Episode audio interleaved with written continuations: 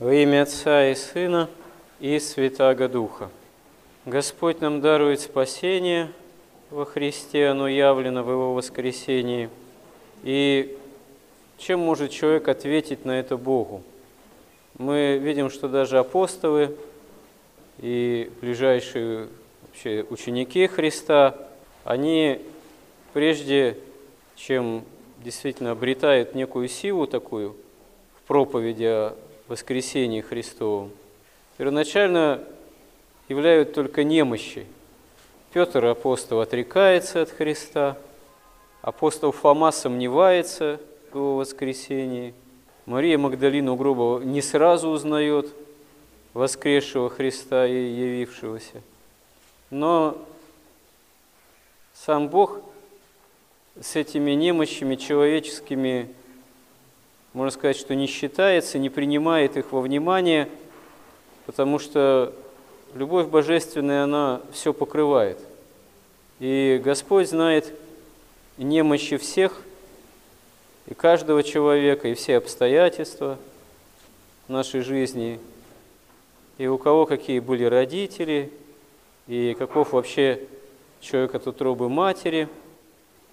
И все это Господь готов покрыть своим милосердием, любовью, неизреченной действительно милостью, если в нас, вообще в человеке, есть ответное движение любви к Нему, которое не прерывается, не пресекается, от которого человек не отказывается, а которое, если есть даже в каком-то первоначально, может быть, небольшом качестве, но которое, если человек продолжает этим жить, продолжает искать общение с Богом, двигаться к Нему, которое может быть всегда умножено и может усовершиться именно что с помощью Божией, тем более в перспективе вечности, потому что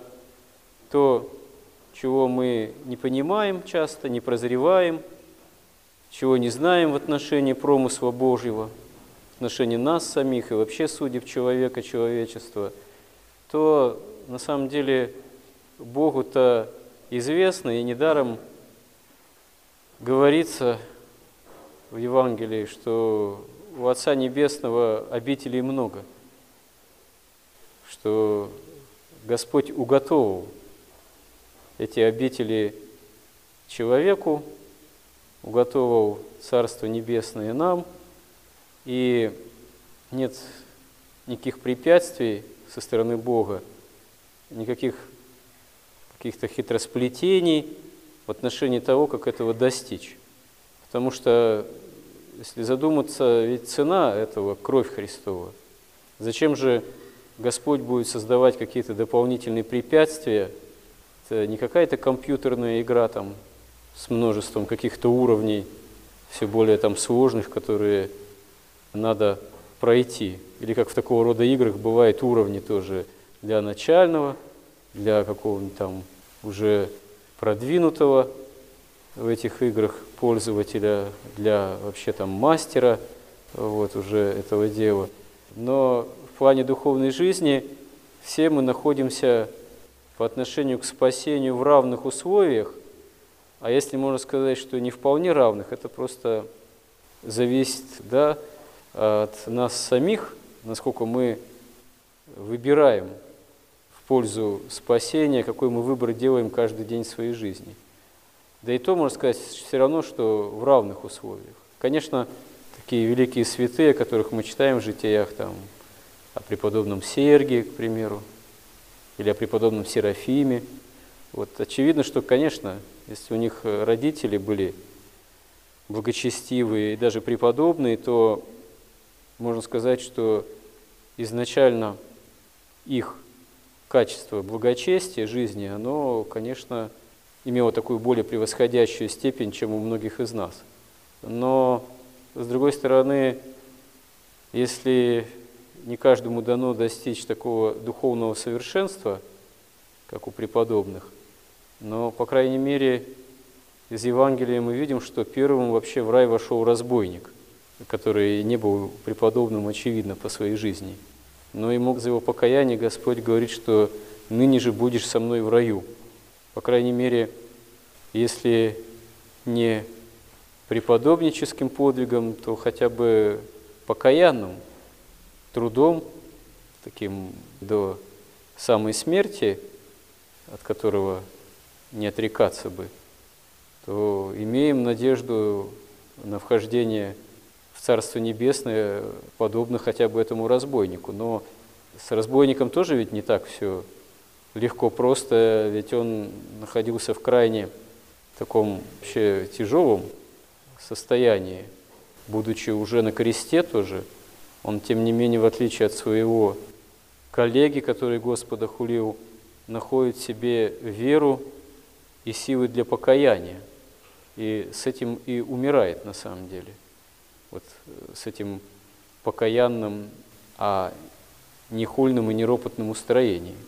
То есть даже вот в таком разбойничьем, что ли, покаянии есть вера, есть определенная последовательность исповедания Господа до самой смерти.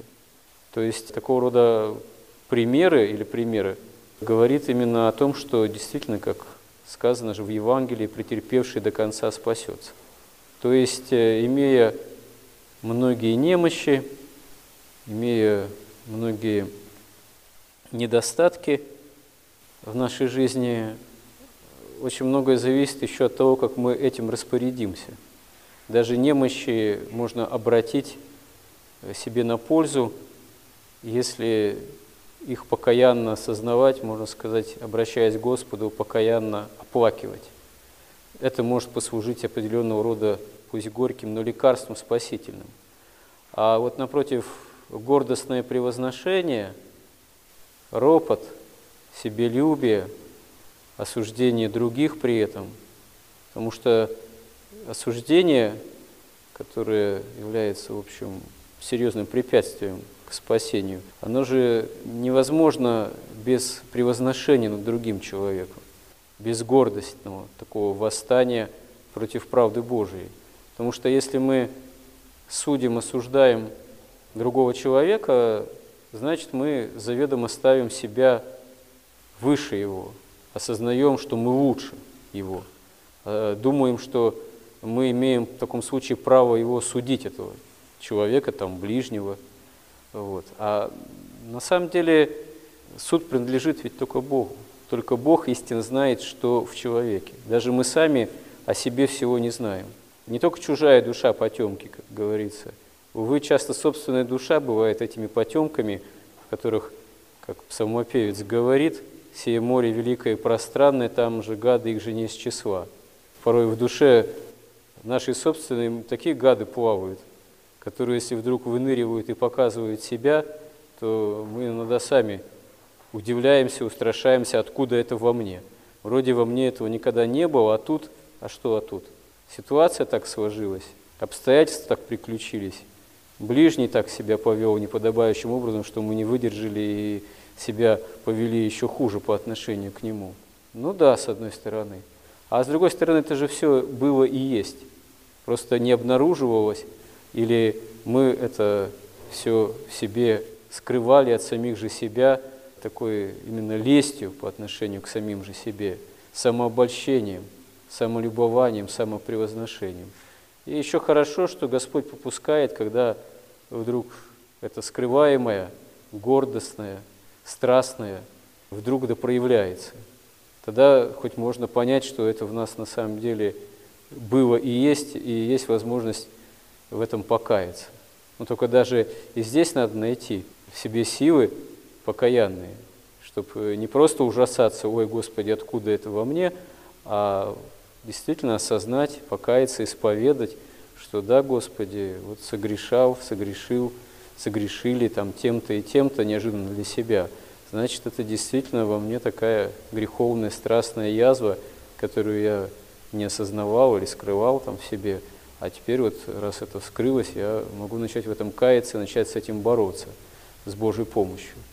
То есть недаром покаяние, оно переводится как изменение, метаноя. изменение человека, изменение его умственной и, можно сказать, духовной деятельности внутренней, изменение во благо к спасению.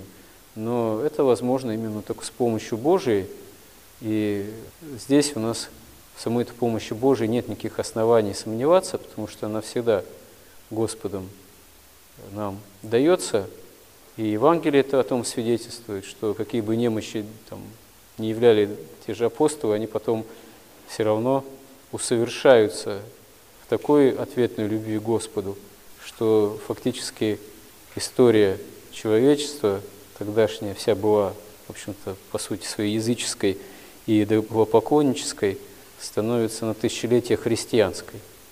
И будет таковой до тех пор, пока будут находиться те, кто имеет ответную любовь ко Христу.